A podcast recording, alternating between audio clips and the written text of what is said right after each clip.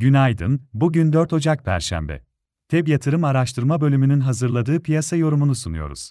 FED tutanakları para politikasının uzun süre kısıtlayıcı kalabileceğine işaret ediyor, tutanaklarda enflasyonda yukarı yönlü risklerin azaldığı, 2024 yılında faiz indiriminin mümkün olduğu belirtilse de, FED üyelerinin temkinli olduğunun, alınacak kararların gelecek ekonomik verilere göre şekilleneceğinin sinyali verildi.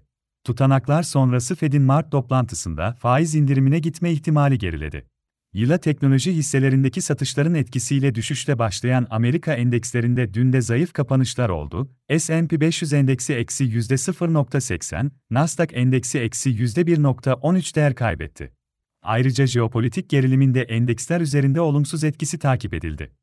FED tutanakları sonrası dolar endeksi ve Amerika tahvil faizlerinde hafta başından beri gözlenen yükseliş sürdü. 10 yıllık Amerika tahvil faizi son 3 haftanın en yüksek seviyesini gördü. Ons altın tarafında satışlar etkili oldu.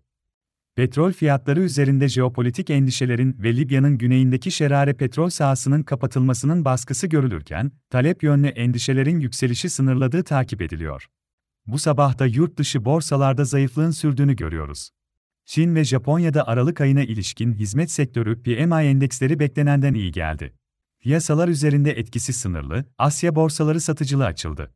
Amerika endekslerinde son iki gündür etkili olan satışların sonrasında, bugün vadeli tarafta hafif alışlar etkili, Avrupa borsalarının güne yatay başlaması bekleniyor. Amerika'da bugün ADP özel sektör istihdamı, haftalık işsizlik başvuruları ve hizmet sektörü PMI verisi önemli olacak. Avrupa tarafında da hizmet sektörü PMI endeksi bulunuyor. İçeride Merkez Bankası, aylık fiyat gelişmeleri ile ilgili değerlendirmesini yayınlayacak. Borsa İstanbul tarafında ise toparlanma hareketi sınırlı kaldı, dün satıcılı kapanış yaşandı. Jeopolitik gelişmelerin, yurt dışı borsalardaki satışların piyasa üzerinde olumsuz etkisi gözlendi. BIST endeksi günü eksi %2.78 değer kaybıyla 7412 seviyesinde tamamladı. Borsa İstanbul'un bugün güne dünkü kapanış seviyelerine yakın yatay başlangıç yapmasını öngörüyoruz. Kısa vadeli göstergeler dikkate alındığında gün içinde toparlanma hareketleri beklenebilir. Günlük bazda endekste destek olarak 7400 ve 7210 seviyelerine bakılabilir, direnç olarak 7550 ve 7620 seviyeleri önemli olacak.